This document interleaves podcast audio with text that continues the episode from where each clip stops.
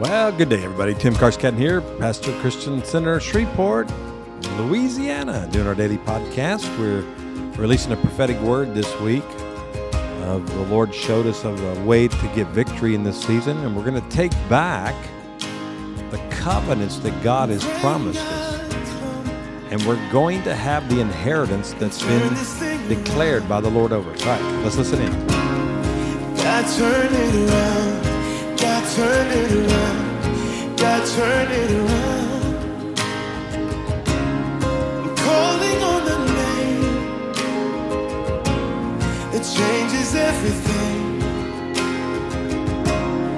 God turn it around. God turn it around. God turn it around.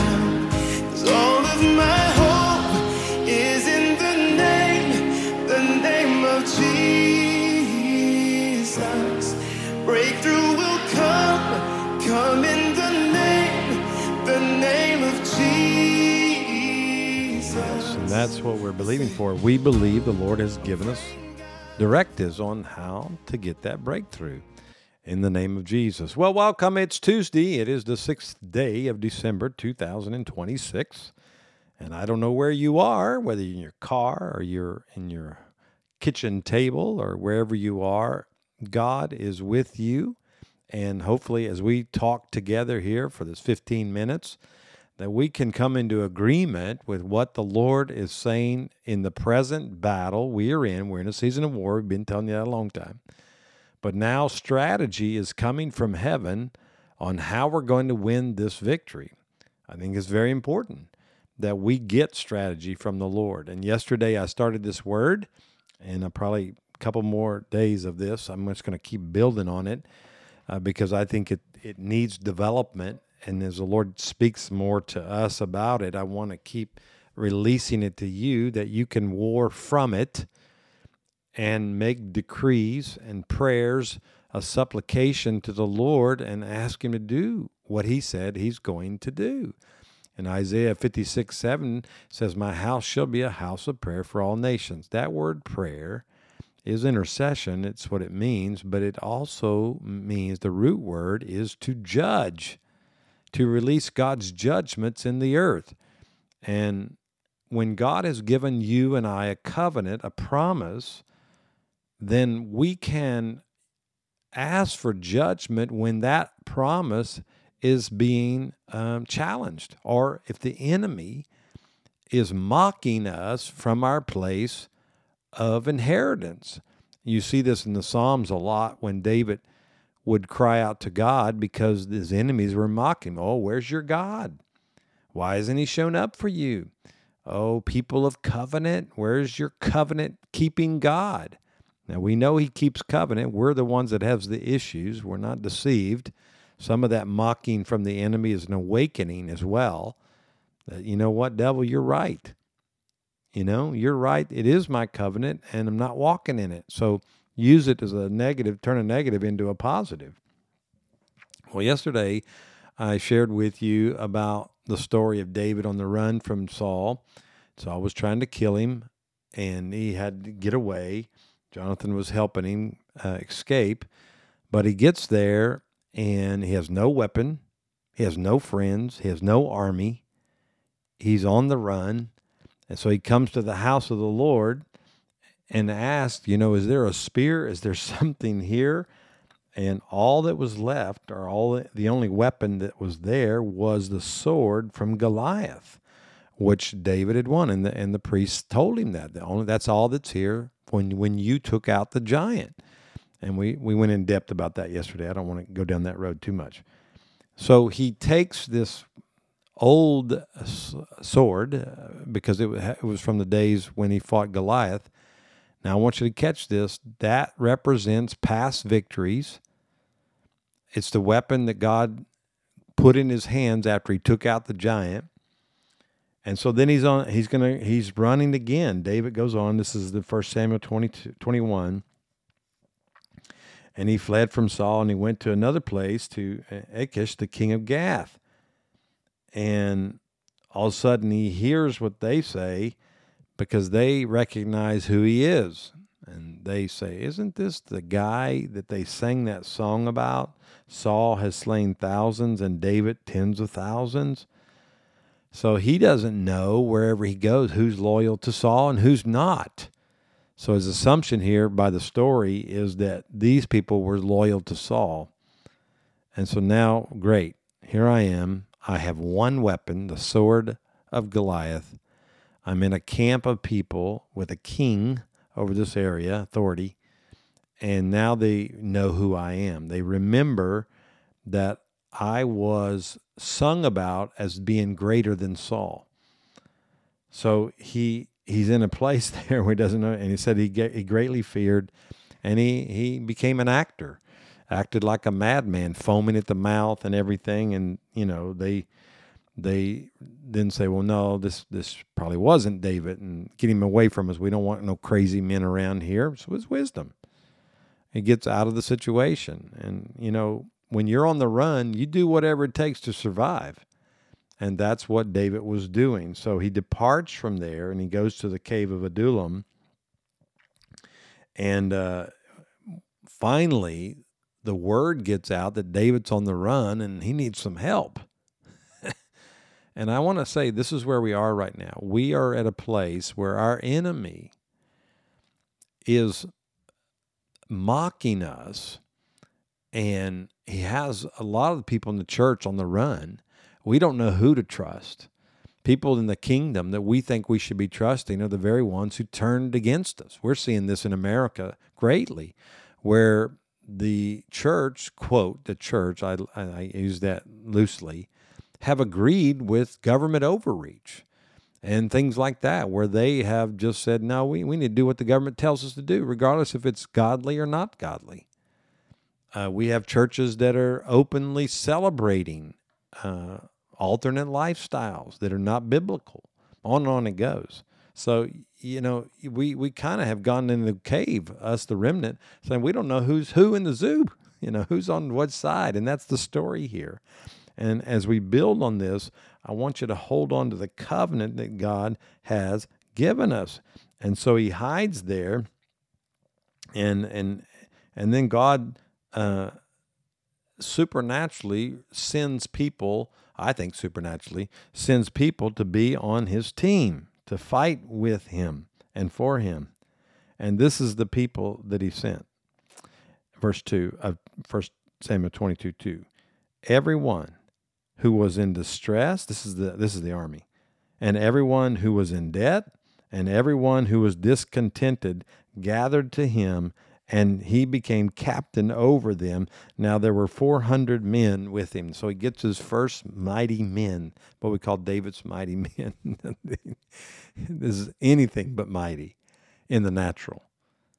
Now think about that. How would you like to say, God said, I'm going to send you 400 men to fight with you? Well, you're hoping he sends the strongest, the most powerful, the most together men you could find.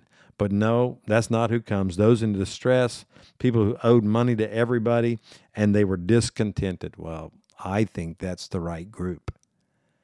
They're, they they have no. They're backed in the corner. They have no other hope.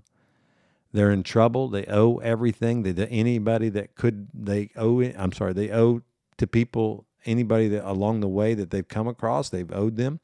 They're distressed because of the state of the nation. They don't like Saul as the king and all that he's doing. They're discontented because of, look, we know there's something greater and we're not in it. Now, does that sound like you? That sounds like me. I, I may not owe all the money issue, but I, I'm in debt to the Lord, but I don't, I don't, I'm discontented. I'm, I'm distressed of where we are as a body. So guess what? That's the ingredients for a mighty army. This is the prophetic word today that God is raising up this group of people that are discontented. They're distressed. Some of them are in such a bind that there's no other way out. You know, when you owe everybody everything in the world and you they're going to come after you, you might as well join the army. and I, and I, I'm telling you, that's who's joining the army right now. This is a prophetic word. This is who God is raising up in this hour. And, you know, the story goes on, and this is the point uh, I'll close with today, and then we'll pick up on it tomorrow. is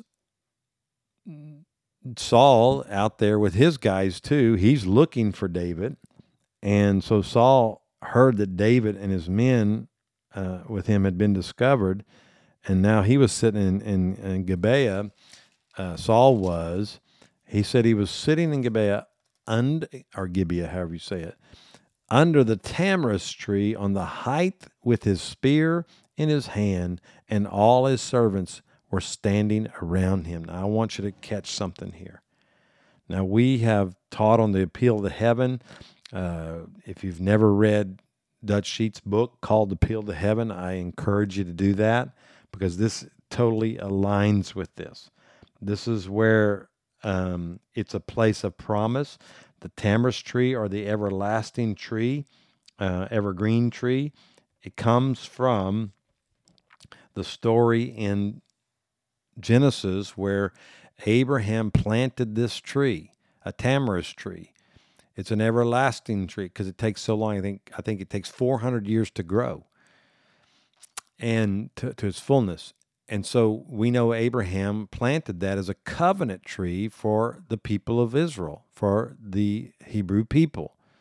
And so it's our tree. We're joint heirs with Abraham through Christ Jesus, right? So it's our tree. Now, this tree, the tamarisk tree, represents the covenant that God made with Israel. That they would have the land, they would have the promises, that righteousness would rule, that they'd have godly leaders, on and on it goes, the covenant that God gave them. And guess who's standing under it right now? The enemy. Saul has become the enemy of God. God's angry with him. He's through with him. He was once a good guy, but he's not anymore. And he's mocking, in a sense, standing under the tamarisk tree. He's saying, Look, ah, this is your covenant. This is the tree of your covenant. Guess who owns it? I do. And he's got a spear in his hand. He's got all his servants around him. And I believe, without a doubt, that is what's happening right now in the spirit. That the enemy, some of our government leaders, etc., are laughing at the covenant we made with our Lord and say, Well, here's your covenant. I'm standing on top of it. The nation that you have, your family that you have, the ministry you have, you made a covenant with God. Guess what? I'm standing on it and I'm controlling the covenant that God made with you. Okay, so here we are. So he's got 400 crazy people that are going to say, enough's enough. He's got a weapon that reminds him of his past, a past victory that the Lord said, I'm going to use for your present battle against this mocking spirit that has mocked you and said you can't have what covenanted what God covenanted with you to have. I'm going to stand on it and say, no, that's like this whole thing of, of uh, usurpers coming along the way and saying, no, I'm the king. We saw that when, remember when Solomon, you know, I mean, uh, when David's dying and Solomon was to be the next king, and Adonijah just says, no, I'm the king. And he has a ceremony, you know, and announces himself as king, gathers people around him, absent of the prophetic and that's exactly what this is like. Saul has gathered all these people around him, said, I'm the king. I'm going to rule over this covenant. And he's got all these people around him, but he doesn't have a prophet around him. Doesn't have anybody saying what the word of the Lord is. David has that word, which is that God is going to give him the victory. And he has people gathering to him right now, discontented, distressful people, people in debt.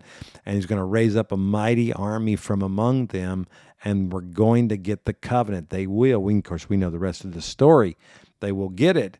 But right now, this is where we are right now in time. And I want to go back tomorrow and I'll talk a little bit about this army. But we are at this place where we've got to look up.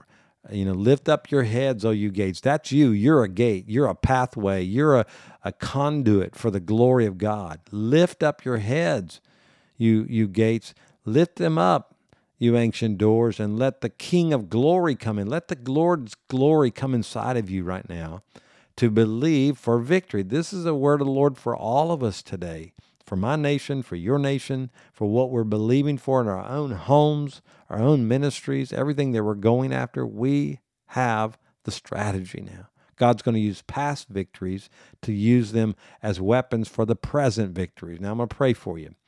Father, I pray for everybody listening to this podcast today that the weapons that you give us are not carnal, but they are mighty to pulling down this stronghold. The mocking spirit, a stronghold of mocking spirit that says we can't have the covenant that you said we could have. And Lord, we say to that everlasting tree, Olam El, the God who does not get bound by time, can come back and restore to us the years that the locusts have stolen.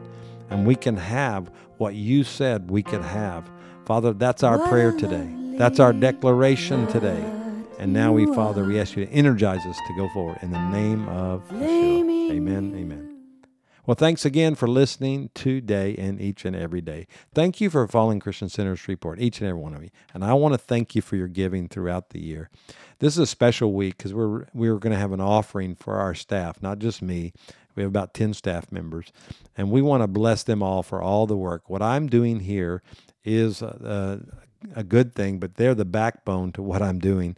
And so we want to sow. And if you'd like to, you can go to our website or our app under Give and just put Christmas uh, offering and bless them. And we'll bless our entire staff today. All right. God bless you. See you tomorrow.